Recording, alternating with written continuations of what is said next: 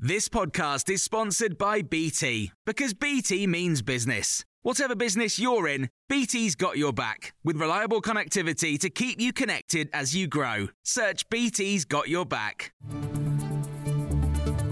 This is your Times afternoon briefing for Thursday, the 1st of February. A three year old girl and her mother have suffered possible life changing injuries after being attacked with a corrosive substance in South London last night. Her other daughter, who's eight, is also in hospital. Five police officers and four members of the public tried to help and were also injured.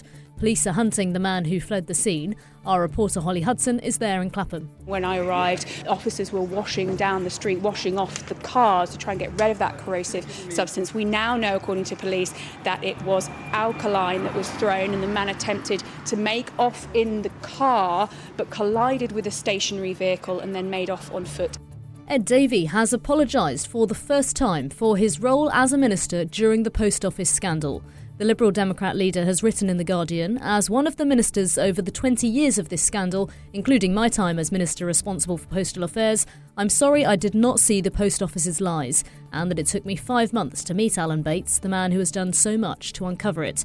He'd previously only said he felt regret, saying he felt he'd been misled by post office managers.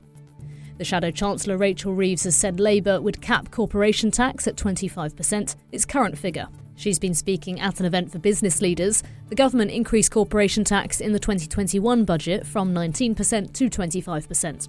A Conservative minister is going to stand down at the next election because he's received death threats and an alleged arson attack on his office over his pro Israel views. Mike Freer MP says he feels lucky to be alive after narrowly escaping a confrontation with the man who murdered fellow MP Sir David Amess.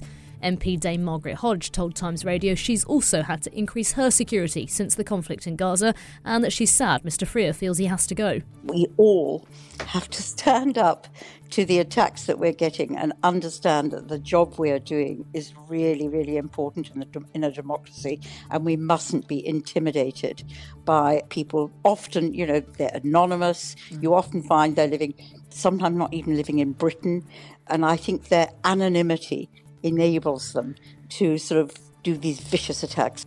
For more stories like this, listen throughout the day to Times Radio.